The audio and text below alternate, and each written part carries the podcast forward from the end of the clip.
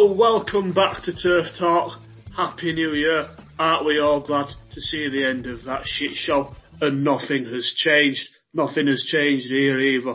I'm still Lewis Tomlinson. On the other end of the line, that's still James Watson. What a jolly way to start the year. Happy New Year to all our listeners. Uh, it's nice to be back. First pod back of, of this year. And yeah, it's not exactly been a flying start, has it? We're all locked down. Um, can't go anywhere. Uh, all the races being called off due to the weather. And hopefully this podcast uh, will provide a bit of sunlight in these horrible times. I have been inspired though, Jim. Hey, up. Inspired. Yeah, I, I think I'm, go- I'm going to paint my face in in the silks of Rich Ricci and find some sort of fucking stupid hat with horns on. and I'm going to storm Cheltenham if they don't let us in. Well, I'd pay a lot of money to see that.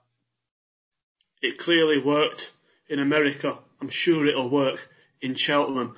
Uh, before we get into talking about this weekend's racing, uh, there's a Lanzarote, an actual good Lanzarote for probably the first time in my life, and the Welsh National.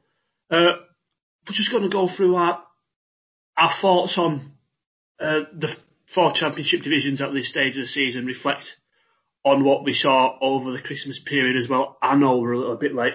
We did actually have a, a two recording days scheduled before and short notice. Jim's been quite ill. Uh, I had short notice work, so it's a little bit it's a little bit later than we'd have liked to have been. So sorry for making you all wait. Hopefully, it's worth it. Uh, and we'll just start on really the staying chasers. So the King George was won by Frodon. Fantastic ride from Bryony Frost.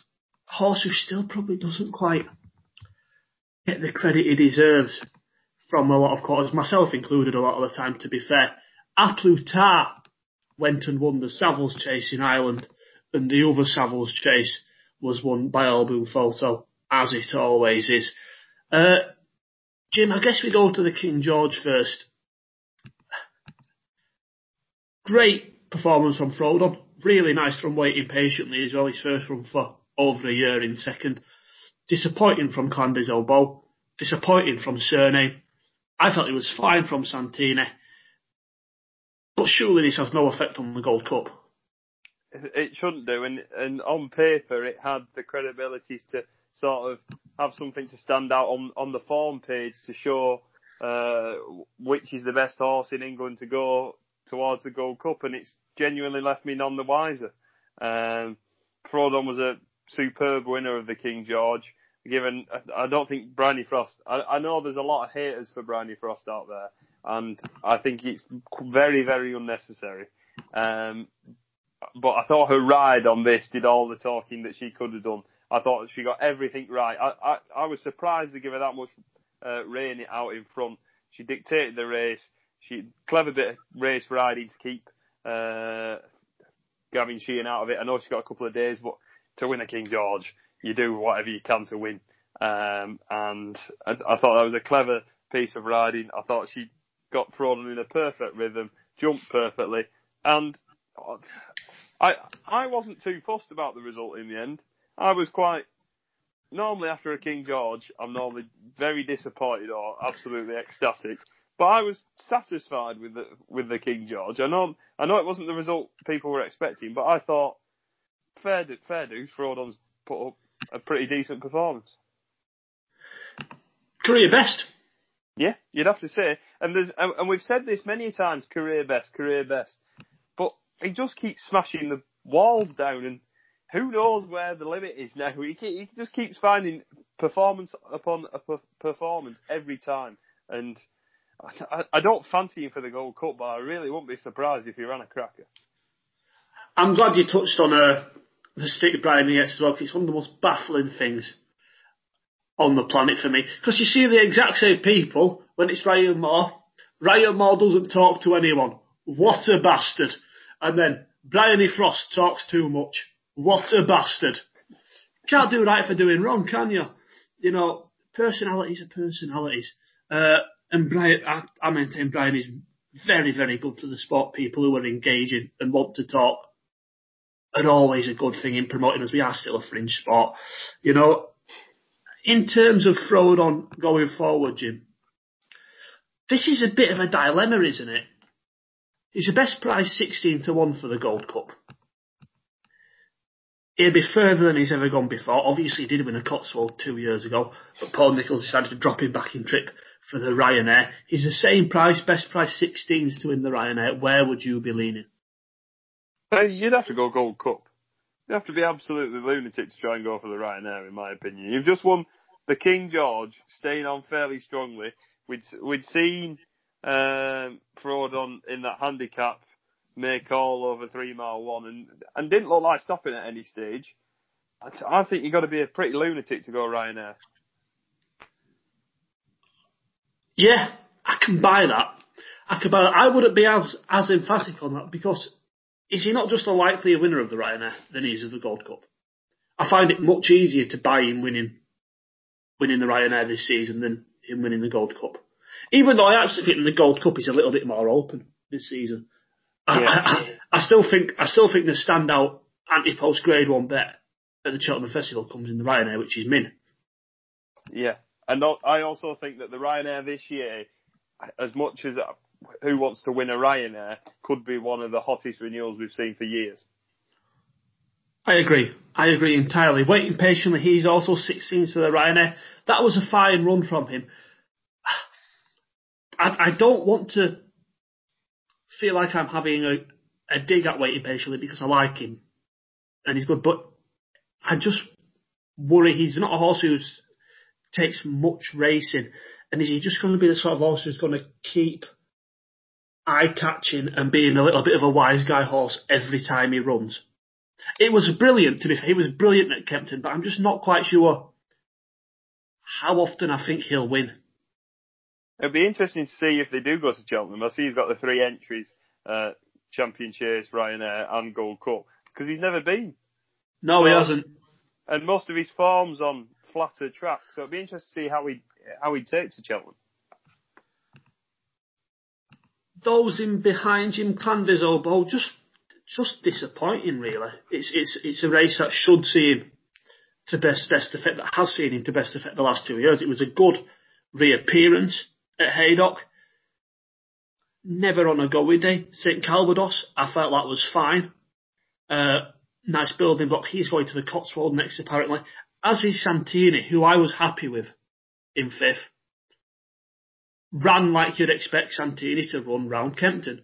Ran the same race as he did when he ran in the Kauto Star as a novice. And we saw a much improved Santini uh, two years ago from uh, from Kempton to Cheltenham. I expect we see the same here. I, I, I think he's not a poor price at 7 to 1 for the Gold Cup. Sorry, 11 to 1. I, I was, in, in my he ran the most promising Gold Cup trial of anything there, if, because he, it was circumstances that could have shown him get his ass handed to him and he didn't. Yeah, I, I, I think Santini's run was satisfactory. You knew what you were going to get from him you sort of expected what happened, and it, it just did exactly what he did. His jumping was a bit iffy for me. I, I really focused on his jumping so much, um, but it was it was in and out. It wasn't perfect. Um, I still can't be having him. I, I, I just think he's slow. Um, slow horses win Gold Cups. They do. My next point on this race is did you say Frodon was 16 to 1 for the Gold Cup? He is best price on Oddschecker at the minute. I'm not now, sure which firm that's with. I can find out. Now, there's certain betting companies that have priced up Lost in Translation at 16 for the Gold Cup as well, which I think, and, I'm a massive fan of him, and I'd, I'd love him to go and win a Gold Cup. I think he's a tremendous animal, as everyone knows. But surely they should give a bit of leeway on his price. His form this season shows nothing for him to be a 16 to 1 shot in the Gold Cup. His form shows you to be a 33 to 1 shot in the Gold Cup. If he reproduces his form from last year, he, he could quite easily be a 10 to 1 shot. But due to the fact of this season's awful performances, and I know there was an excuse at Kempton, it, he still pulled up, um, went out like a light. Obviously, there's a problem. Connections trying to fix it. I'm sure it will be fixed, and he'll be back for the Denman But I just think it's a ludicrous price for the bookies to having him at 16s in places. There, there is 33s around with other companies, but it really puzzled me the other day to think he was such a short price. Yeah, to be fair, Jim, the list of the ones who him at 16s, Red Zone, 10 Bet, Sport Nation, and a, uh, I mean, let, let's not be, we'll take your money if you want, you know, we'll take your money, but the Mickey Mouse firms. They were uh, the other day for me, when I, when I was building this point together, um, who was it that I had Ladbrokes, Coral, Paddy Power, Bet365 were all 16s. About two oh, they've all, they've all pushed him out. You can get 33s all with Hills and Betfair about Lost in Translation for the Gold Cup. It's a shame because, say, we both really like Lost. You know, you're borderline obsessed with him, but just a little bit. It's got to be a just watch next time out, mate. Surely, you know, bleeding's not anything you like to see in a horse. No, it's not, and uh, I'd absolutely love it if he won the Gold Cup. I'd probably cry, but um, it's it's looking less and less likely, and hopefully they can get him back on track. He has bounced back before. He has. He's, he's done it many a time, and everyone was saying in that King George, they were talking about the top three in the market. Well, top two Cyrname and Clan des Obeaux, saying, but if Lost in Translation appeared, they really won't be surprised. He he will bounce back. I'm hundred percent sure of that. What would you do with Cyrname? Um, that's a very good question. I'd I'd go to the Ascot Chase, try and boss that. I think he needs to boss a race. Um, I'd probably miss sidestep Cheltenham and go for the uh, bowl at Aintree. Yeah, I could see that completely. That makes sense. Although surely they have less reason to dodge Cheltenham now than they did before. But another inexplicably poor run from Cyrname, not for the first time. Over in Ireland, we saw a great finish. A getting up to get the better of uh, of Kemboy and Mellon. Non-completions though from the reigning champion in that event, Delta Work, and from the favourite Minella Indo. Probably the best field you'll see assembled outside of Cheltenham this season. The winner did it well though. Really, really good staying performance, which was where my question mark about him was. Answered it. Life contender for the Gold Cup, do you think? I see. I, have had a couple. Of, well, like you said, we had some time to think about uh, what we are going to say on this. So we've I've had to, quite a bit of time to reflect whether A Plus Tard was good enough. Well, whether that performance was good, and I think this chucks him right in the Gold Cup picture.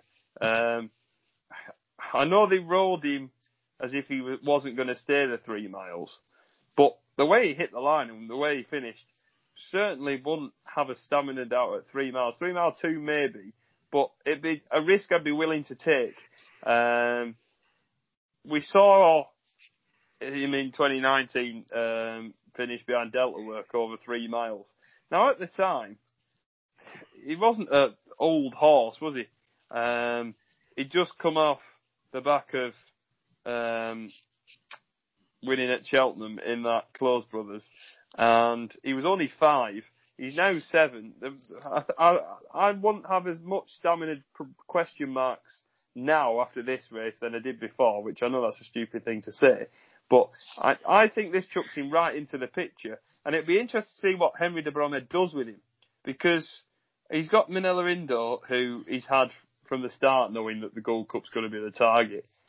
It's going to be interesting to see whether they give A Plus Tard one more run and Minella Indo a run, and uh, because they, they won't want them to clash.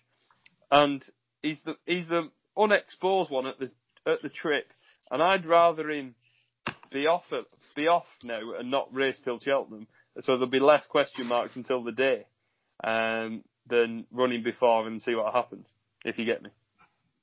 I agree. I think we. I don't think we'll see A Plus Tard again before Cheltenham. No. And if we do, it might be in a two and a half miles, something like the you know something like the Kinloch Brae or the Red Mills, rather than the Irish Gold Cup. Mm. That that'd be what I'd expect. I'd expect the Irish Gold Cup to be Monalee's retrieval mission. Sorry, not Monalee. He's in, out injured for the season. Minella Indo's retrieval mission. I think Minella Indo is a fairly decent proposition for the Gold Cup at best price 10 to 1. I wouldn't Yeah. be put off by that. Because there is a big disparity. Al Boum was best price 4 to 1 favourite, and then Minella Indo 10s, Santini 11s, A Plus Tard 12s, and Champ, who might end up going being, you know, almost be second favourite by default, he, he, especially if he uh, turns up in the Cotswold and shows up well. He's almost doing a bit of a native river two or three years ago where he's just short, shortening and his credentials are, are being enhanced by others not living up to uh, expectation. Yeah, um, I, I'd have to agree with that. Uh, Truth will be in the Cotswold, won't it, for Champ? Um, Minella Indo's a fair price, I think. Um, I'm presuming they're going to have another run um, because obviously it wasn't satisfactory last time. I know it, was, it was, really wasn't like him though. He, he never normally makes many jumping errors, and he just seemed to give way. It was a bit of a surprise to me, really. Yeah, it was it, it was a bit of a, a strange fall. Delta Work again hasn't quite been at it this season so far. He's the best price thirty three to one for the Gold Cup, which again I look at and I think is that a bit a bit insulting for a horse who was a multiple grade winner last season. All right, arguably a bit disappointed in the Gold Cup, but still ran a, a fine enough race. Did he finish fifth? I think. Uh, He did. there's not been there's not been much to make you you know to grab your attention yet. He, he's surely not you know more than five pounds away if he's at his very best. He won't be more than five pounds away if he's at his very best. Uh, I think that's a little bit overpriced. I I I want to take on Al Boum Photo at this stage just because of the prices of the opposition. You know, I, I can't be having Santini almost triple Al Boum Photo's price, given how close it, was between them last season. But I, you know, saying that, Al Boum Photo is still the likeliest Gold Cup winner. Before we talk about him, just briefly uh, touch on Kemboy and Mellon. I thought they were two really, really good runs. Um, I'd both like both of them to run in the Ryanair. Um, it's not that I don't think they'll stay the trip. I just think that would be a, a, a better prospect for them. Um, we saw what Mellon did last season um, behind Samcro in the Marsh. I think he gave a very, very good spin uh, in the Ryanair. I've been a, I like the the tactics on Kemboy last time. They went and dictated with him and tried to push him on. And uh, was it David Mullins was on board him? He was. Uh, he gets on really well with Kemboy, and he won um, the Savills on him in 2018. And I like the fact they went forward with him, and I think they've been holding him up a recent time. And uh, David gets on really well with him, and I, I hope that I, no matter where they go, I hope that they try and race him forward and keep David on board. Yeah, that, that's a fair point. That's the most impressed I've ever been with Mellon as well.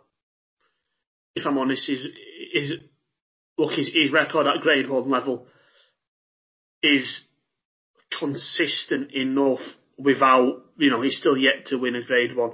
Uh, and unfortunately, that's just probably where he is, a fraction below uh, the very, very best. I can see him going very well in the Ryanair.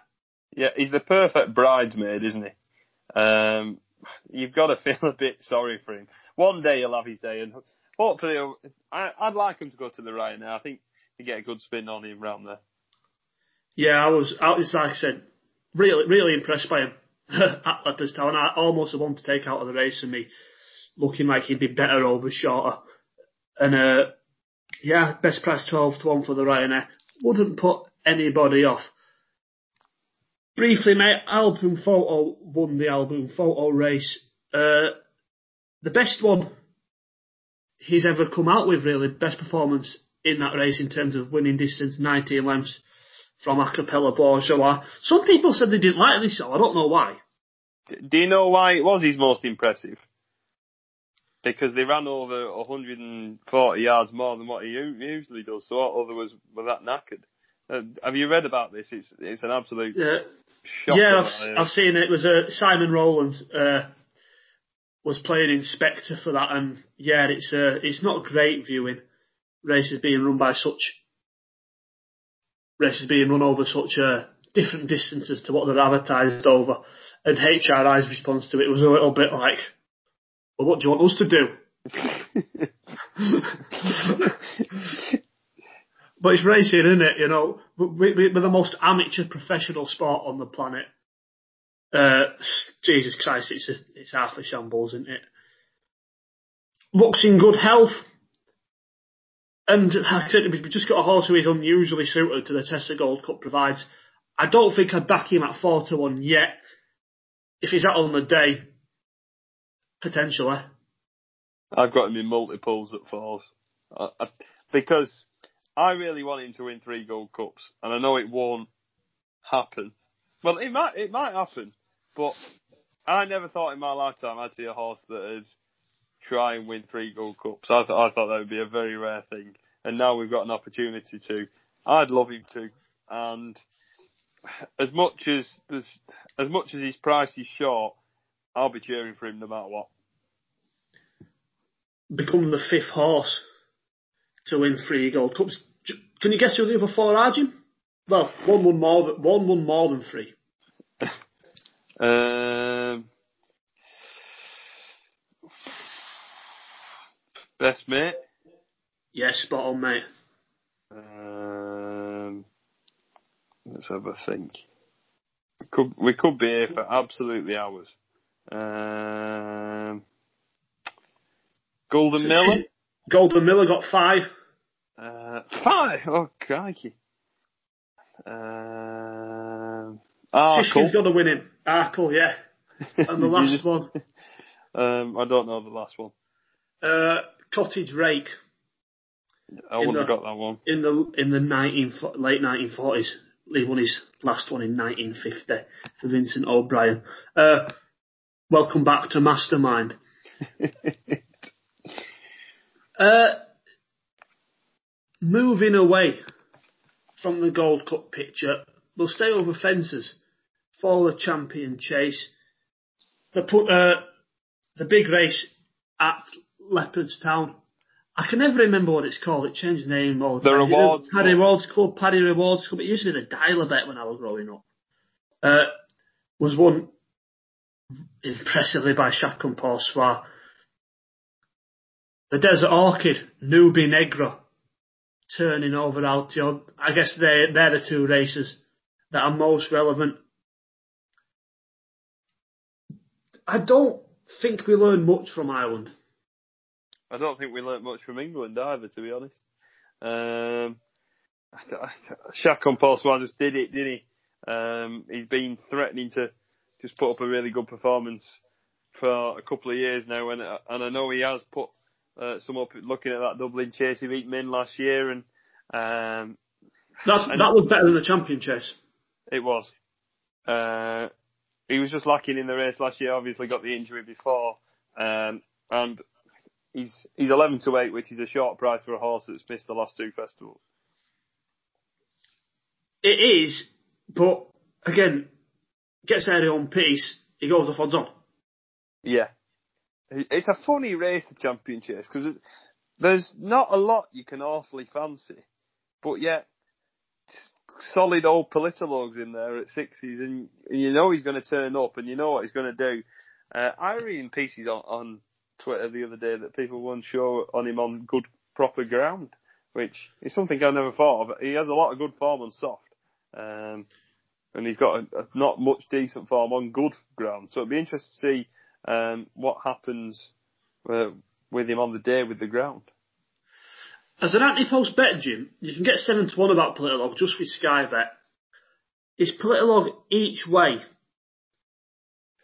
a better anti-post bet than Chacun Pour Soi to win? Oh, that's a good question. Uh, yeah, I'd say so. I'd rather have Politologue each way. I tell you, I'm, I'm, I'm still of the opinion that Greaneteen is still a bit of value at 40s. I think he ran well last time. I think he, he's a, he's still a young horse. He's still got a bit of progressing. I still think he's a bet at forties. I think I I don't I don't quite see that, mate. I I think Greaneteen has improved this season. You know, did well in the Haldon Gold Cup, just not quite sure whether he's quite at the very top level yet. Chacun Pour Soi, look, I, I think he's pretty much a bank, and if if he gets there, he was probably the best two mile chaser last season. You know, obviously missed Cheltenham through injury. Still never been to Cheltenham, which is a minor question mark. And you know, he's he's clearly not the most robust of animals, but the engine he has is ridiculous.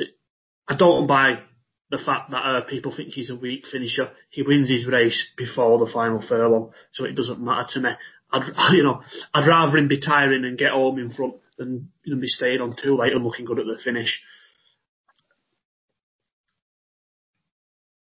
Probably Jimmy he beat the other standard setters in, in Ireland, Noble and put the kettle on, who've both done well this year. Beat them fair and square, solid. No reason why they should uh, reverse the form. Pour Soi's form coming into the race was better than theirs. Confirmed he's a better animal than either of them. Put the kettle on, I'd be aiming at the mare's chase to be fair, because she might actually win that. I don't think she'll win the champion chase. Nothing much else to say about Ireland, other than, you know, fingers crossed Shotgun gets there in one piece. Yeah, that's the only thing. I did find out the other day as well what his name means, and I've forgotten it.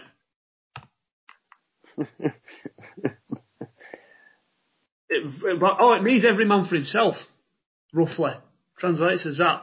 Who back in the day was an half decent or weather horse when I was first getting into racing.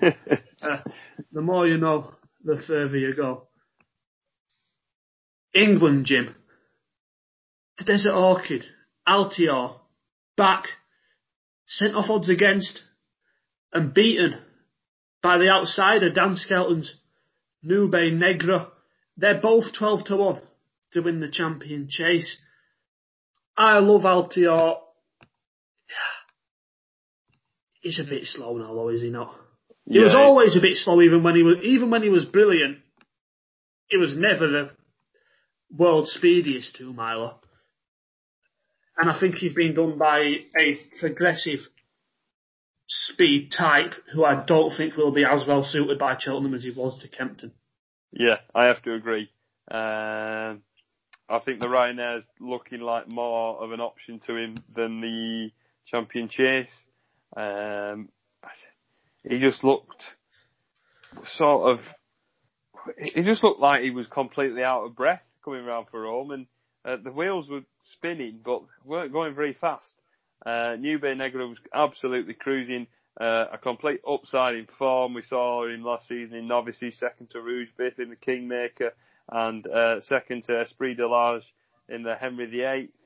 Um, I, I just really didn't know what to take from this race. I, I, I thought everything sort of it, I, I really left scratching my head at this. I, I Sceau Royal was never travelling at the beginning, and that's really not like him. Um, the only excuse I could possibly think is he's been on the go fairly early this season, had quite a few runs. Um, Rouge Vif just wasn't fluent at all.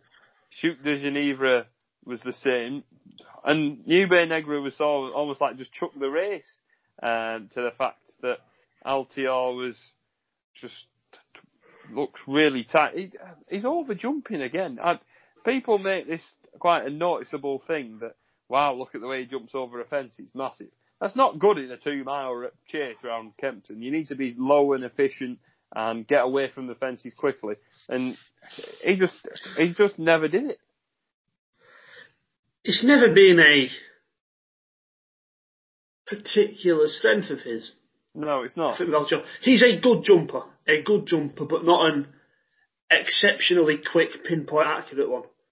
You know, gets over his fences, well, efficiently enough, but not 10 out of 10. You know, uh, I, I love him to bits, but he won't be winning a champion chase this season on that evidence. He was flat to the board, a long way from home.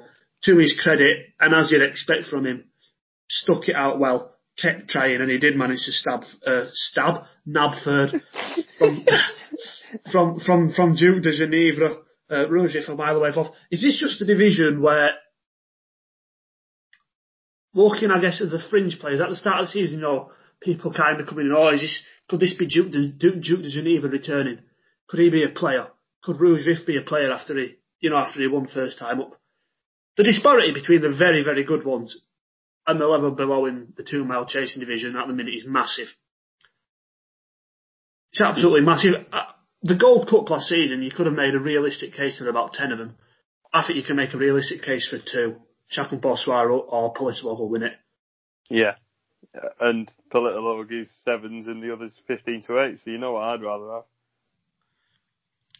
Yeah, but I mean, I think Chacun turns up, he slaughters him. Probably does. Staying over two miles, Jim, we'll talk about the hurdles. Oh, it's painful. It's really painful to me to be looking at Oddschecker and seeing Silver Streak tens. After Jim Watson said to me, you've already got two champion hurdle bets on. Don't back Silver Streak. don't, you, don't you put the blame on me here. I'm not. I'm a, I'm a man with free will, but I'm just I'm just I'm just repeating the, the little devil on my shoulder. Oh no, what a nightmare! But what a lovely, lovely animal, and I was cheering him on as he got the better of Epatante. This makes the division spicy. Sharjah also gaining a first, uh, sorry, a third consecutive win in the Matheson hurdle, getting the better of Aspire Tower, Saint Roi, Abracadabra in behind there as well as the Saldier. I mean, it's, it's gone from looking a division that's home and hose to one that's a little bit of fun. Yeah. Um, Epatante being beaten by um, Silver Streak. I tell you what, that brought some of the greatest satisfaction to me on Boxing Day. I had great fun cheering on Silver Streak.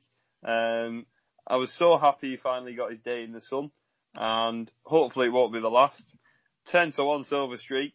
What could go wrong? Each way, I think he's a solid price. Uh, I know you could have had 33s, but hey ho, you, you bite the bullet. At least you know he's in good form. Um, Epatante hit a couple, never really travelling. It was it was a a funny performance, and the zip didn't seem to be there. Um, she does get buzzy quite a bit, and she just didn't really seem to have that buzz at Kempton, which would be a slight worry. People that are saying she's a cracking price now, um, I, I think you're a lunatic on that performance. She just wasn't right, and it'd be interesting to see how she bounces back. Uh, in Ireland, the most impressive horse I, I thought in this division was Aspire Tower. I thought he ran with a lot of credit, and I'm not a massive fan of five-year-olds running the champion hurdle, as I've talked about many times. But I thought it was a good performance, just getting beaten by Sharjah. Um, didn't really jump very well. Jumped a bit out to a uh, out of, to, I think it was to his right, um, and stayed on well enough in the end. Um, he's already got the beating of Abracadabra, who was my original fancy at the start of the season, who was disappointed uh, in the Matheson.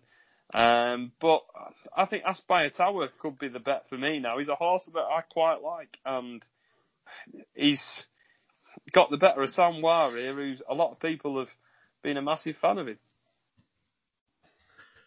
Yeah, look, I, I feel awful just rehashing what I said on the Christmas preview about, even though I, I took 20s about Saint Roi in the summer, nothing him or Abacadabras had done up to this point was as good as anything Silver Streak had done. Even, even in the Morgiana, they were beating practically still their own generation. Horse, you know, second season hurdlers, Jason the Militant and each other. There's no, there's no barometer there in terms of what it's worth at the actual top level. Up against top level horses here, they've been found out as being not quite good enough. Sharjah is a bit of a weapon over course and distance. Uh, runner up in the champion hurdle last season. He's second favourite now at a best price of eight to one. Look, he's he's a horse who is I, I think is likely to make the frame and I, I don't think he's a a poor price either. I'm surprised you said you've got to be a lunatic to back Epatante though now, because uh, you you qualified it with the with a statement I'd have almost thought would make you want to go the other way, saying she clearly wasn't herself. And if if you can if you can make an excuse for a horse that isn't down to ability or trip, and then just being on an off day, that that's when I sort of think that's sort of profile that I look at and think, well, maybe this is going to be the right time. You know, we know she's better than she showed at Kempton. There's no recurring thing. If she's rubbish again at Cheltenham this time around, then yeah, fair enough. You probably want to be wary of her. But a best price of nine to four, that that could look tasty, mate, come March. You know, obviously she's not gonna drift much further, and there are viable alternatives. You know, in Sharjah and Silver Streak, both placed in the race previously. The younger brigade, Saint Roi probably needs to step forward. As Aspire Tower's been progressing, but it needs to be at a quicker rate than what it has been so far if he's to win a champion hurdle. I think Abacadabras, again, 16s could look big given what he did in the Supreme last season. And he's, he's, he's a grade one winner this year, over two miles. It doesn't take loads to forgive him. I think it's, I think it'd be foolish to take that, to take the Epatante run at face value and if you think that that run is being factored into a price, then I wouldn't put anyone off back, backing her. Fair enough. For me, that's the sort of run that I don't mind ignoring if I feel I'm compensated with it in the price, and I don't think 9 to 4 is awful compensation. But I've already got two bets in the race, Jim. I'm so glad I haven't played anything yet. Uh, who do you think wins it? If I were to tell you now, give you a five pound free bet, where's it going? Nah. Oh. Should I tell you what? If you give me a five pound free bet, and I know she might not turn up, but I'd whack it on Concertista. Uh, Concertista. Fair enough, but mate, we might as well touch on her because she won again over Christmas. I was really impressed with what she's done, and, and she seems to have got her act together um, this season, and and she did well. She did towards the end of last season, winning the mares hurdle at Cheltenham, and um, I thought she absolutely blitzed the field uh, here, and def- I, I, I was of the opinion when she was uh, in the younger days, well, in the younger days, last year and the year before, um, that I thought she went out and out two miler, and uh, they've stepped her up to two four, and she's she stayed on strongly. But I think a strongly run champion hurdle, which is more than likely going to be, she could pick up the pieces later on. I don't think she'll beat Honeysuckle. That's my thing. And there's talks of Honeysuckle going for the champion hurdle, but if that happens this year after last year's debacle, um, I think I might cry. Um, I, I, I, like Concertista, and I'm hoping that they'll go this route. I don't think they will, but if you give me a fiver now, I'd, I'd stick it on her. Yeah, fair enough. That's very interesting. I, I also, I think I'll give a mention to Saldier as well, who I felt shaped well enough on his first run for a while uh, at Christmas. I wouldn't rule him out if he steps forward from that. I'd like to see him run again, but as a starting point from over a year off and a horse who's not had much racing, you know, he's a he's in his fourth season over hurdles now, which seems mental given how lightly raced he is. I thought that was a reasonable starting point. I've heard others disagree and you know decide to write him off, but nah, not quite yet for me. The only real change to the staying hurdle division we had over Christmas, obviously, Paisley Park getting a better time out in the long walk. But over in Ireland, Flooring Porter in the Leopardstown Christmas hurdle what did you make of this, Jim? Does does this just is this just illustrative of how bad the division is over there, beating Du Berlais, who I who I think I've seen every man and his dog put up as the winner for the uh, Stayers Hurdle this season. I, I've Rapid- never quite. Sorry, Lee. I was going to say rapidly improving hurdler or bad race or bit of both. Yeah, fortunate in the fact that the race was a poor renewal and um, sort of capitalised by a great piece of front running riding by uh, John. Uh, sorry, John Moore, uh, Jonathan Moore. Um, I I don't get the hype with Sire Du Berlais at all. Um, people going, oh well, he's been targeted for Cheltenham on purpose. Not, if he if he was gonna win a race, he'd have won this. Um, that's the perfect stepping stone, and he didn't. Uh, he's he's not good enough at, at this level, and this race wasn't that good. And he'll be found out again at Cheltenham when Paisley absolutely smashes him and Thyme Hill smashes. Um, I was slightly disappointed with French Dynamite. I was expecting something better there. They'd stepped him up to three miles and being a point to point, I thought he'd have been all right. Um, but just just didn't look like he got the distance really, and it'd be odd to see what they do with him next. Probably an Aintree hurdle for him. Um, it'd, it'd be something I'd like to see. The storyteller was given an odd ride, and uh, he was sort of kept towards the back and only really asked to pounce late. And the flying pot had already passed the finish line before he even started making a move. Um, I, I think Flooring Porter, it's nice to see a, a, a syndicate have a chance to go to the festival in, in a big race like this, but I, I couldn't be having him for me. Um, I, I think the Stays Hurdle is purely about two horses, and one of them is absolutely going to hose up in Paisley. Yeah, I can agree. That's Sire Du Berlais had impressed me more this season than I had uh, than he had before. To be fair, look, Timeform had his attempts win. I've mentioned this before. He was better than Lisnagar Oscar's win in the Stayers last season, coming out at the weights.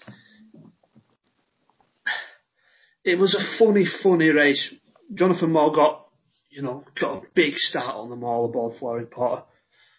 But you, you'd have hoped a proper grade on horse would have been up to catching him despite, you know, Flooring Porter, he was still fine and just turned six. Rapidly progressive, you know. But, yeah, it, it was a funny one. You've got a horse who were beaten off 119 with a five pound claimer on board at Navan in February. Winning a grade one. Great training performance from Gavin Cromwell. who's one of the best operators in the game nowadays, in my opinion. But a funny event. A funny event. Fury Road flopped as well. Ended up going off favourite for this. Representing the Albert Bartlett form, which has worked out well this season. No sort of race. One thing I would take away from it would be how how against Ronald Pump at twenty to one would you be? I won't be that against him. Um, he was with John over Christmas, wasn't he? Yeah, he didn't run in this.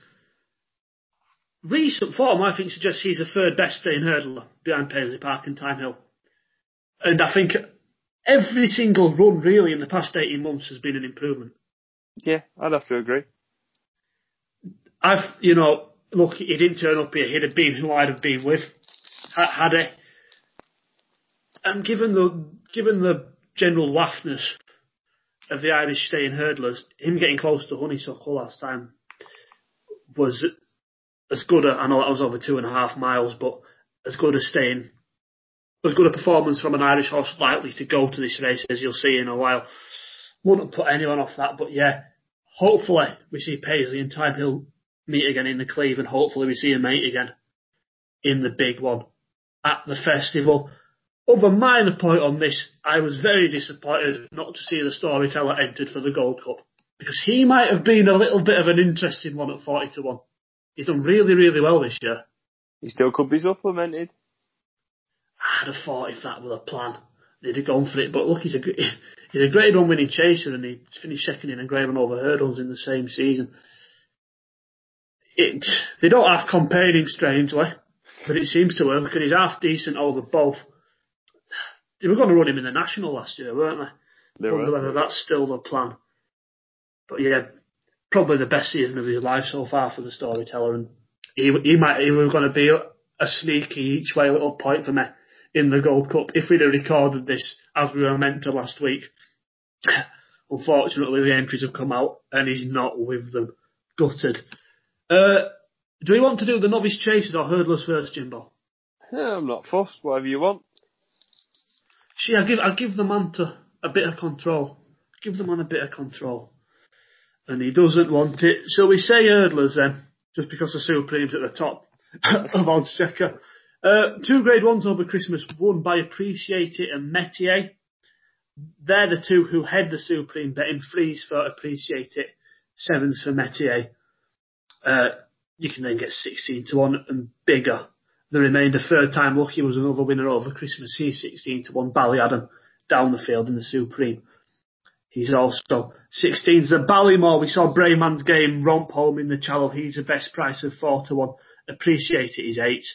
Bob Olinger and Gaillard Du Mesnil attends. We might see both of them at the weekend at Navan. And the Spud race, the Albert Bartlett, Statler heads a bet in there at 12 to 1. The likes of Bravemansgame, Ashdale Bob, and also Gentlemansgame, who won at the weekend on his hurdles debut for Mouse Morris. He's 20 to 1. Uh, Jimbo, the three grade ones then. Start up at Punchestown, sorry, Leopardstown. Appreciate it, mate. He's, he's better than I thought he was. He, he was the best winner of the grade ones over Christmas. I was really, really impressed with him. Um, I wasn't necessarily a bigger fan as everyone else was going into the um, bumper last year, but this season he's really impressed me in what he's done. Uh, he had a bit of a nothing race uh, at Cork where sort of just got into settle and jump, and uh, he's beat a decent field in, in the champ, uh, Champions Novice Hurdle. Um, there was a lot of nice horses in there who had good form. Uh, Ballyadam cost a lot of money and a lot of hype, and uh, will be slightly disappointed with his performance. But he stayed on strongly and won well. Um, with Fernie Hollow being out for the season, it's looking like he's going to be the horse to go the Supreme route. I think he's a cracking price at three to one, and I think uh, it's going to be a pretty waft year this year uh, in the Supreme Novice Hurdle. Yeah, I'm struggling for much away from the top one, if I'm honest. I, I like appreciate it, and when I say I'm surprised, I was surprised at how good he was. That wasn't because I thought he was a a poor horse and not a grade one stand horse, but I didn't think he would be that quick. I, I, I wrote on Twitter about uh, how I how, how I felt both he and Ballyadam could be vulnerable to a speed two miler. I don't think there was actually one in there, but I appreciate it was much much stronger earlier in the race than I thought. I thought it'd be, you know, potentially a, a flashing home second, you know, or winning in a bit of a street brawl. You know, he's absolutely bullied them. Mm. He wins the Supreme. Yeah, and normally when I go in uh, to a Willie Mullins hot pot in the Supreme, it never normally ends well. So just be slightly precarious that um, that that might happen. I don't think I've ever tipped a Willie Mullins or back to Willie Mullins Supreme winner. Yeah, another minor point on him as well. I'd have loved Jeremy to be around for longer. Yeah. The amount, the the uh, variety of horses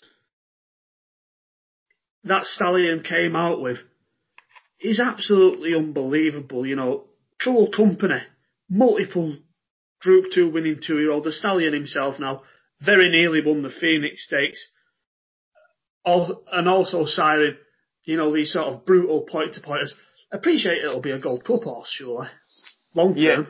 Yeah. yeah. I think he'd, I think he'd be as likely to win the Albert Bartlett as he would be to win the Supreme.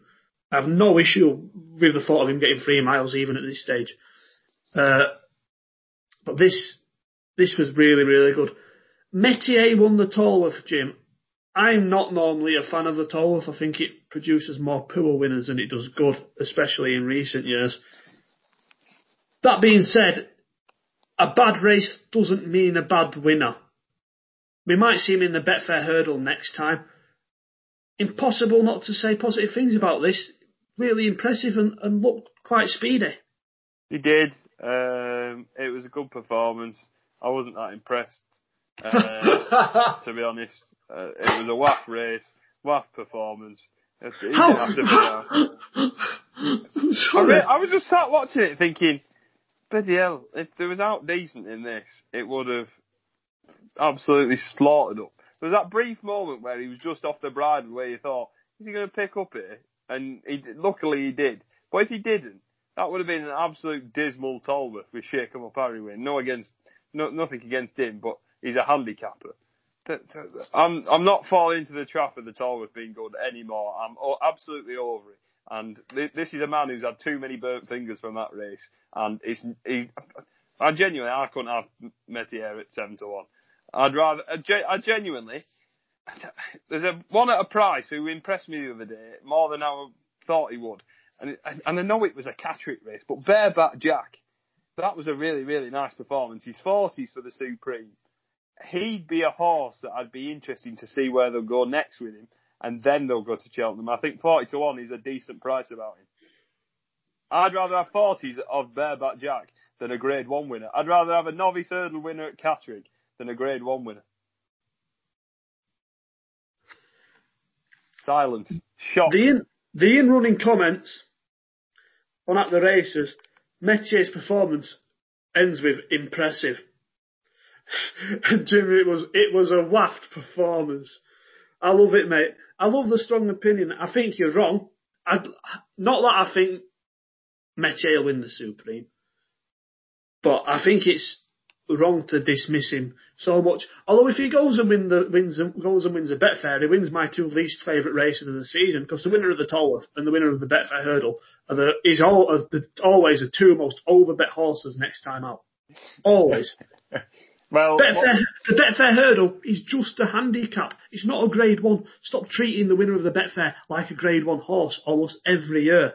They have such a, they have an awful record. I did the numbers of it last year. They always get beat and they almost always go off favourite for the next start no matter what sort of company it is. Uh, so does this mean Miranda's going to win the champion hurdle when she wins the Betfair? She'll go off false. Briefly, third time lucky, he's decent. He could run into a place. Fourth in the champion bumper last season. Probably should be unbeaten over hurdles. Got done by a really, really good ride on for pleasure at Cheltenham. But what the better, better a flick over you at Kempton? No, no, no. On to victory would have won that. He, he was fortunate that he didn't stay on his feet. Okay. Sorry. Uh, Shut you down. Simple as bang. Uh, Jim, the Ballymore, have we seen the winner of that in Bravemansgame? No. We, we were having a, a, a brief chat about this before we came on. And I really, really like Bravemansgame, and I think he's a very good horse. But he's, if you offered me seven to two Bravemansgame for the Ballymore, a three to one appreciate it for the Supreme, I'd be appreciating it all day long. I think he's a lot better horse than him. However, Bravemansgame could easily win the Ballymore, but I couldn't be backing him at 72. I think he's a, I think that's a ridiculously short price. Um, there's other horses in the race who I'd be willing to look at now, and there's a horse that I have played in the last week uh, who runs, who we'll talk about later uh, in a in a preview. But um, the race sort of fell apart a bit. Um, about Oscar wasn't right. Does he know? Has his mind of his own? Uh, Stargate was sort of. I don't think he was right in the end. I think he's out for the rest of the season. And the Glancing Queen, I don't think stayed the distance. Um, so overall, I think he was fought. I think the winning distance over exaggerated his performance. Don't get me wrong. I thought it was a really, really good uh, ride and performance to, to, to win it but I think the winning distance was slightly over exaggerated. Um, he's a very, very nice horse. Do I think he'll win the Ballymore? Yes. Do I think he's a stupid price? Yes. Again, mate, I'm not sure how much I agree with you because I really like Stargate, and this man slaughtered him all ends up, whilst looking like there'd be more to come. Admittedly, he's had the chance to go out and prove it, whereas Bob Olinger, Gaillard Du Mesnil, they haven't quite yet. Uh, Bob Olinger is entered at Naas in the Grade 1 there at the weekend. As is Ashdale Bob, who's at 25s, who he beat Holy Macapone last time out. So I, I appreciate that he's he's fours, whilst Bob Olinger's tens. While when Bob Olinger this time next week might be sixes. You know what I mean? But he sets a very very good standard, mate. Replicates the Challow performance. It's going to take something very very decent to beat him. I was half trying to look at one or two others who I think might hit the frame in the Ballymore over Christmas. Ballyadam, I half retain faith in. Reminds me a little bit of Andy Dufresne last season, in that I think he might be written off by people expecting him to be brilliant at things that I don't think he looks like he should be. I know he won the Royal Bond. Didn't look like a two miler to me, even in winning that. Step up in trip for me for, for Ballyadam should seem to better effect not quick enough over two miles, and it was probably disappointing even with it being over the wrong trip. Wouldn't rule him out of showing an improved performance if he were to run in the Ballymore, especially with, you know, two of those above him in the betting are Appreciate It and Metier. They're both likely to run in the Supreme. And then you've just got Bob Olinger and Gaillard Du Mesnil. So for an each way bet, could be worse ones. Similar enough to say about Ingolo, who was very, very bad at Christmas. But now he's 33 to 1. Always looks like he'll want further. Probably not the most confident proposition I'll ever put up on this. But I think he can make a case as to why he'll be better over further. And we do know that he is better than he showed at Christmas. He's, he can't have regressed so much in such a short space of time. Unless, you know, his leg fell off. So I can do that. So what I'm doing here is I'm I'm trying to make cases for two horses who've had their asses handed to them. Because Brave Man Game just looks very superior. Nicholls were talking about Denman after him, which isn't going to help with the price. But I could see exactly what he meant. And this fella looks a little bit more forward than Denman does. He looks a little bit more hurdly than Denman did. Mm. Is he going to be able to walk through a fence though? That's all that matters, mate. That is all that matters. Uh, anything on the potato race? It's not a race I like looking at this early in the season, to be fair, but Statler won over Christmas and he's favourite. It's not a race I've given a, a, great lot of thought about, and no, like you, I don't really make my mind up till next month. Fair enough, buddy. Going over fences, mate. The two mile novice chasers. We saw at Christmas. Shishkin will win the Arkle, he'll win everything, he won the Wayward Lad. Uh, we also saw Franco de Port get the better of Darver Star and Felix Desjy in Leopardstown's Grade 1. Uh, surely it's all academic though. Yeah. Um, I think the novice chases are fairly simple. You know you're going to win them basically. Shishkin, Envoy Allen, and Monkfish. Nothing, nothing like unoriginal about it. I just think they've all got very, very good chances. One thing I would say, and look, him when he got turned over. Felix says you'll turn the form around with Franco Deport if they meet again. Felix went so quick. Look at where Franco came from compared to where Felix came from.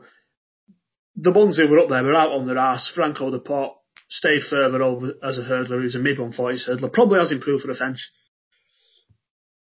But I, I think uh, it was a case of Felix Desjy cutting his own head off, and the only horse who had any amount of stamina left at the end because he was so restrained picked up the pieces to run into second. If I was to give you an each way bet then, because Shishkin's odds on already, then you've got 10 to 1 next in the betting Allmankind. Who's the each way angle in the Arkle?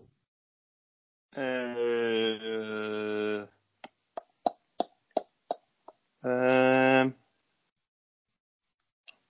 boring, but it'd have to be Allmankind, wouldn't it? He's he were impressive. Um, but and both of his starts over fences. I know I'm not necessarily being the biggest fan of him, but he'd certainly be the horse that would be chasing home Shishkin, I think. Fair enough, mate. Fair enough. I wouldn't, I wouldn't uh, disagree with that immensely. Although twenty to one for Captain Guinness, I don't think he's a poor price from an each way proposition. Saw the real him last time out. He looked a little, he looked much better. Andy Dufresne. Win the Ryanair Gold Cup with him. Fairyhouse. Two and a half miles. A bad grade one. That's what we should do with him. Don't send him to Cheltenham. Uh, nothing too much, I guess, really, regarding the marsh. Colreevy won the Fahine, getting up uh, to battle back ahead of Pencil Full of Lead. Brave performance from the mare. She's favourite for the mare's chase. In some books, can entirely see why, and I, that's surely more winnable than the Marsh. Yeah, I agree. Um, I'm a big fan of Colreevy, and hopefully she'll run well in the mare's chase. I, I think she's she's if her stable companions don't turn up, I think she'll be have a bang good chance there. I'd rather her go for that. We normally would have had the dipper to talk about uh, regarding the middle distance novice chases as well. Unfortunately, that's been uh, rearranged. So the RSA, Jim. I mean, like you said, do all three of them just do the same? Do we just see the three novice hurdlers from last season win the three novice chasers? Monkfish getting the better of latest exhibition once again uh, in the Leopardstown race in the Kauto Star. Shan Blue got the better of the big breakaway. Fascinating debate this, Jim, because I think it'd be a really interesting race without Monkfish. But I just, I absolutely love him. I texted you after it and I said, I think, I think he's currently my favourite horse in training. Yeah, he, he he's a right animal. He's beautiful. We've said it many a time. Why name such an ugly fish after such a beautiful horse? Um, jumps really well. Chasing's always been the aim of the game for him. He knows what to do at a fence. If he jumps round and he's sound, he'll win this easy. Two to one still around. I think it's a cracking price. Um, I, th- I thought latest exhibition ran with so much credit. Is that horse who I thought was going to win the Albert Battle last season and was agonisingly close behind Monkfish. He's he's always goes a bit under the radar, and he was disappointing behind Pencil Full of uh, two starts ago. But he back right back to form here. Ran a cracker behind Monkfish and had to slightly just get him off the bridle a bit to get him moving. But good performance by Monkfish. I'm of the opinion that the big breakaway will beat Shan Blue in the RSA. Um, I thought Shamblou jumped really well, um, and that's what won the race. Big breakaway didn't, and the sharp track of Kempton just completely put him off his stride. And uh, they're trying to make him uh, and show him that he's got gears, but I don't think he has. I think he's just slow. Um, it'd be interesting to see where they go with him. They'll probably come here. I'd quite like to see him in the national hunt chase, but that's something that won't happen. I I could not yeah, I could not be any more stronger in disagreement with you, wanting to see that klutz over such an extreme test of stamina, mate. I think I actually think the RSA will suit him, and I think he's a bigger danger to Monkfish than latest exhibition. Mm. Because the engine's there. I saw Paul Nolan after the race saying, you know, he felt deflated with what the latest exhibition did, which I understand because the horse keeps running, running his out and running to his best. And on, on all evidence so far, he's just not quite as good as Monkfish. Like I said, there's not too much else I think to say about that. Shan Blue jumps really well, but I don't think st- he'll stay in the RSA. I'd rather see him in the marsh. Uh, you did talk about the big breakaway for the four miler two horses we saw out over Christmas who would be on my shortlist for that above Dicky Diver and Royal Pagaille, who's also got a Gold Cup entry. Uh, I think Venetia's horse will stay, and he'd probably be my idea of the four miler inner if they wanted to go down that route at the minute. Anything else on the novice chasers for you, pal? Um, no, I think that's everything. No stress, mate. Briefly, mate, this weekend's racing. Uh, like we touched upon, we don't quite have the decks for the grade one at Naas on Sunday, so we aren't going to go into depth on that. Like I say, Bob Olinger up in there, Blue Lord, Ashdale Bob. Uh, probably the most interesting runners in that event. Three races we'll talk about though this weekend briefly. Uh, the Lanzarote Gym at Kempton. Big handicap, 20 runners. Good event this year. Where are you going? They bet 6 to 1 Everglow. 8's One True King, 10's Glyn and Misty Whiskey, 12's Hunters Call the White Mouse, 14's Bar. Um, Lou, are you not tipping Big Glyn in this? I've got one I quite like. Go on, Elsewhere. I'll let you go first. Obviously, I'd love for Glyn to win this, and I see why he's see why he's tens. I see why people think he's got a chance. Uh, I don't mind Shang Tang. Mm-hmm. Who saw off a horse I rather like in Southfield Harvest uh, at Ascot two starts ago, fell at Wincanton over Christmas. But he's third at Wetherby in October. It's a race that's working out fairly well behind Arrivederci, trying to get that Italian name right, and Warlord. Those horses have, well, did well first half of the season. You know, Warlord was a winner at Haydock. Arrivederci as well had won earlier that season. So I think that form looks half decent. Off a mark of 130, Emma Lavelle's horse looks like he's improving, certainly improved on each of his last two uh, completed starts. 14 to 1, I don't think it's a poor price. No. No. I, I, I like your case there. I, I think he's got a, a decent chance. Um, my sort of look at this race is I, I, keep going in with him, and I think he might pop in up in something like this. It's Hunter's Call. I'm a, I'm a big fan of him. He's fourth in the Galway hurdle behind Aramon uh, in July, and ran with a lot of credit last time uh, behind Kates, and the form of that since been boo- uh, boo- uh, boosted. Mint condition and look my way. Lewis was strong on the chances of mint condition and delivered over Christmas, and look my way finished second behind him as well. So the form's been stacked up since. Um, he he just he travelled into the race with supreme ease, and he just didn't have anything else to take him with him. Because I'm not saying he's necessarily a bridle horse, but he's a horse that comes into the race travelling smoothly, and he just didn't have anything to take him with him. And if you go back to his form uh, at Ascot uh, in 2017, he beat Silver Streak, and now look look what's happened. Um, I, I think 12 to 1's a fair enough price about him, and I, I think he's certainly interesting. Fair enough there, mate. Not too much else in terms of a long range tipping at Kempton. The Silviniaco Conti Chase Imperial Aura is a short enough price favourite already odds on to get the better of Master Tommy Tucker. Riders on the Storm and Clondaw Castle. I think Imperial Aura wins that, Jim. I'm, I'm jury's still out for me, and I'd, I'd, I'd back the Tommy Tucker in a smaller race. It'll certainly suit him a lot more.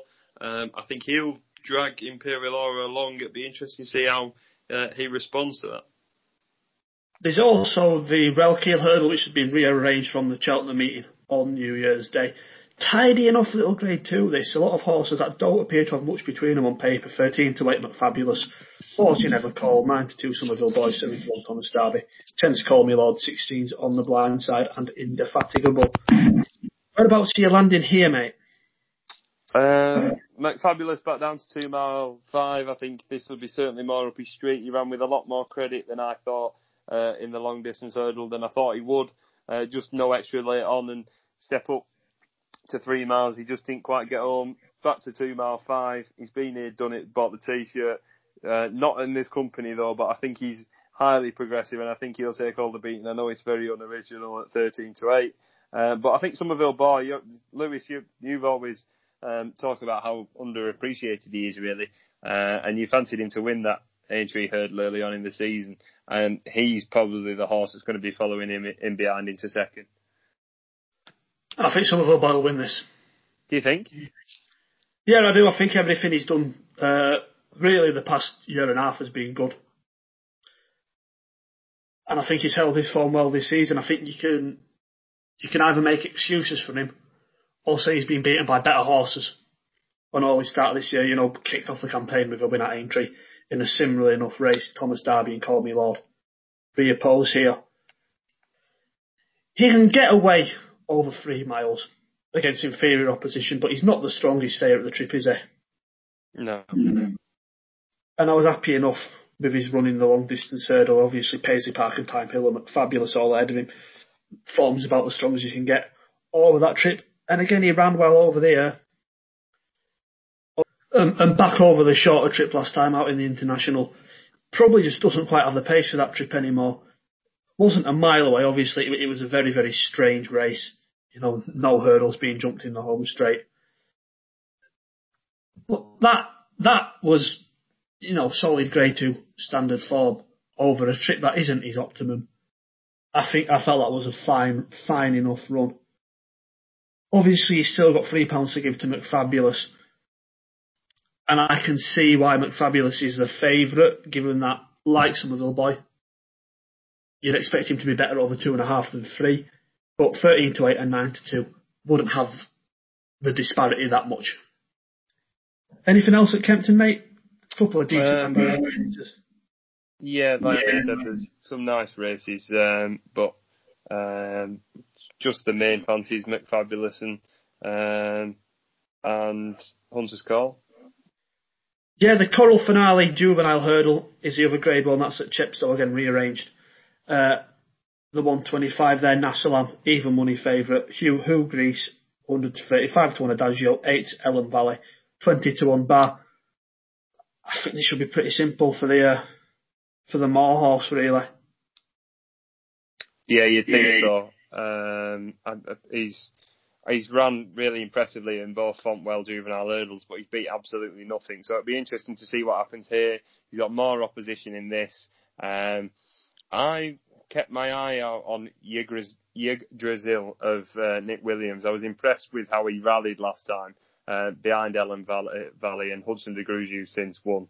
Um, if the ground's heavy, which is more than likely it will, that'll certainly suit him. He, he seemed to go through the ground last time. He might be a horse who might back each way. He was very green, um, and the Williams is normally buy the horses as stalls and then bring them through. Um, so they'll have had him from being fairly young, and uh, he will have improved a lot for that race. We saw one of Jane Williams's that I really fancied over Christmas, who fell at the last uh, at Kempton in that juvenile hurdle. The names just escaped me, um, but uh, I think 20 to 1 each way could be a decent enough price. I, I wouldn't be surprised. I know Ellen Valley absolutely holds up last time, but I wouldn't be surprised if he reversed the form with Ellen Valley.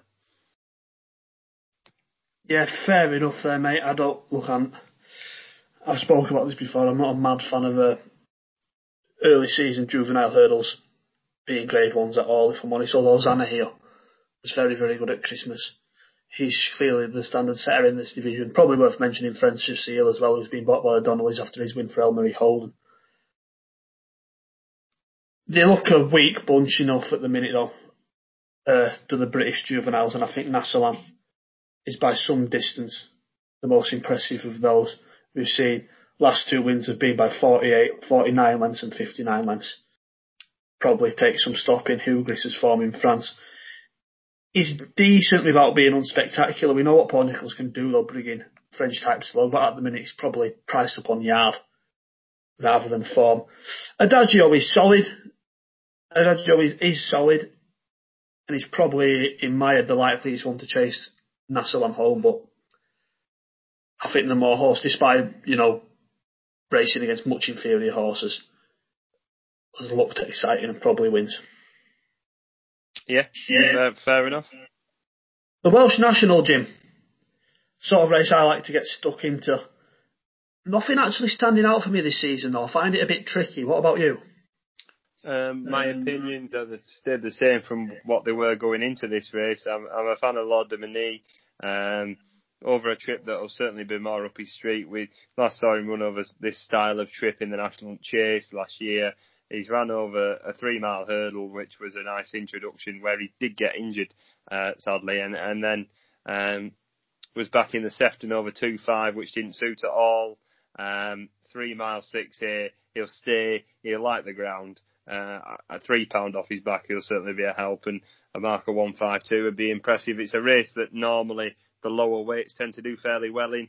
Um, so it'd be interesting to see how he it goes here. But I think I think this year more than any, it's more of a tick box. Does he stay? Yes. Does he like the ground? Yes. Um, rather than the handicap mark. But on the same lines, mate, we also going to put Claude Dominique? Well, there we go. We're not double napping him this week. No, we are. But again, this is the first time this season he's been in a race that plays to his strengths. Conditions also played to his strengths as he should do at the weekend. And I don't think he ran well in the. Se- uh, don't think he ran badly in the Sefton. I thought he travelled well enough throughout. Yeah, yeah.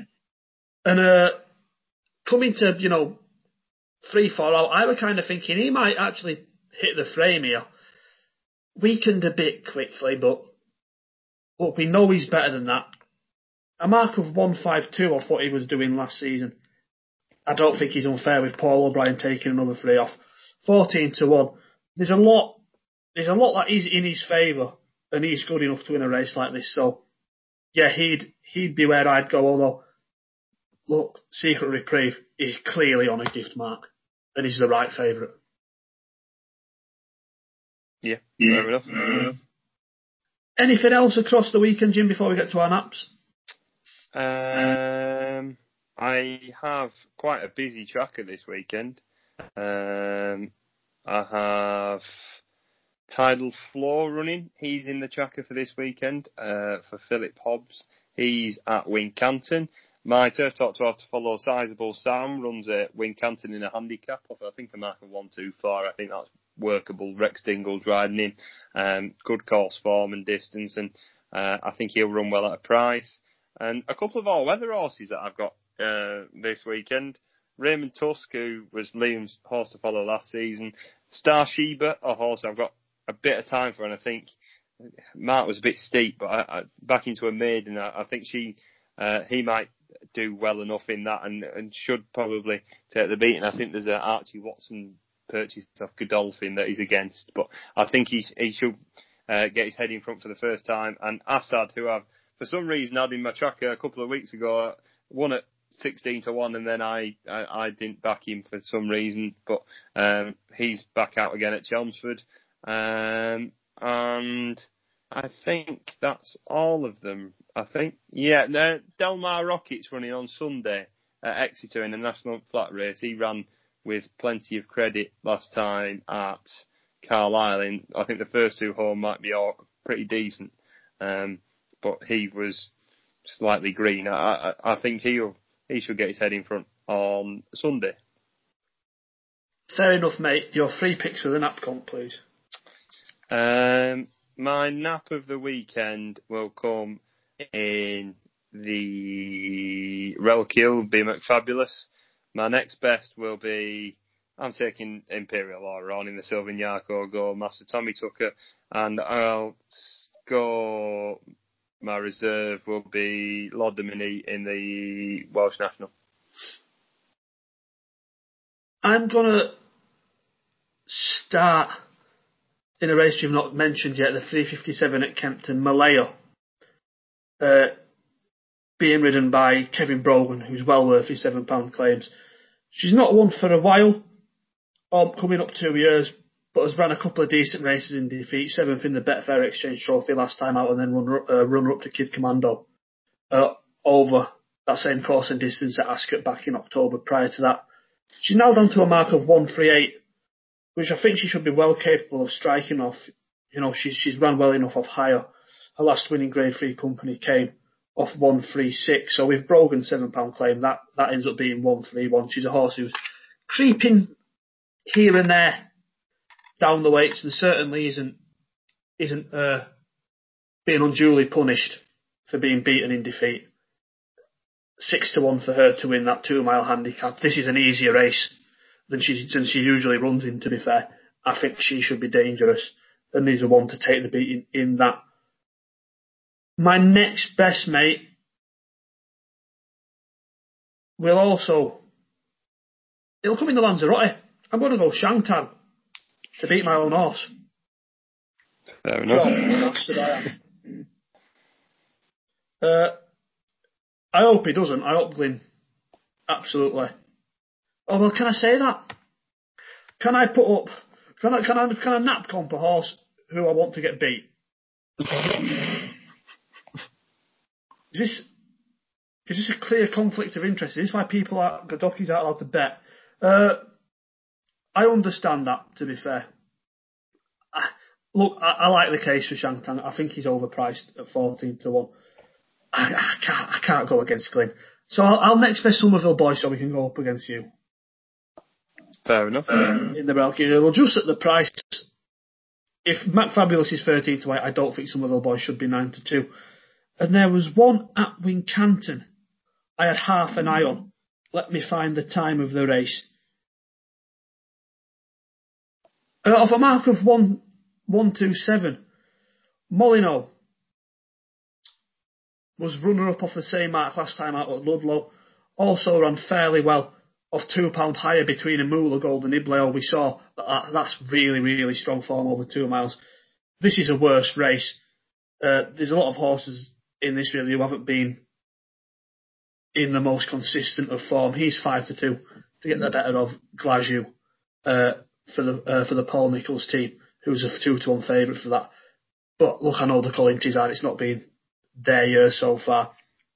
But Molineaux is one who has put in more good runs than bad this season, and he's on a mark that he should be capable of winning from. He'd be my reserve. Yeah, yeah, I, I like him as well. Means he clearly comes last. uh, thanks to everyone uh, for running through that. Hopefully, we've given you some more pointers to hopefully who might be doing some winning at the Cheltenham Festival, and hopefully we've picked a few up for you this weekend. Uh, thanks for Watson for being on the line. He's probably got an editing job. As always. Thank you for being on the other end. Yeah, well, he's got an editing job because the last I lived with was a uh, came came in for some, and I, I said to her she could go, she could she could have my gin, which I don't know why because I, obviously I don't drink anymore, but I've still got a bottle of gin from when I did, and I'm like, it's, it's thirty quid. I've just given her thirty quid. the time you're doing, you will never not think that. I could have given it as a present. You know what I mean? Good choice you though, Brockmans. I'll give you that. That, that. that, I got one for Christmas and it was an ex, it's an exceptional gift. I could have I could have given that as a present. Could have given it to me. No, I'll be thinking about it all night. What a shambles. Uh, that sums up this podcast quite well. Uh, we are going to sort another Doc Toff out as well. Uh, thanks to everyone who listened to that. The reception has been really, really decent, and I enjoyed doing it. I hope Jim enjoyed doing it. I did. Good. Or else. Uh, so yeah, we'll sort another one of them out. Might be monthly or something like that. Uh, I've waffled on for far too long now. So bless up, see you in a bit. See you soon. Stay safe.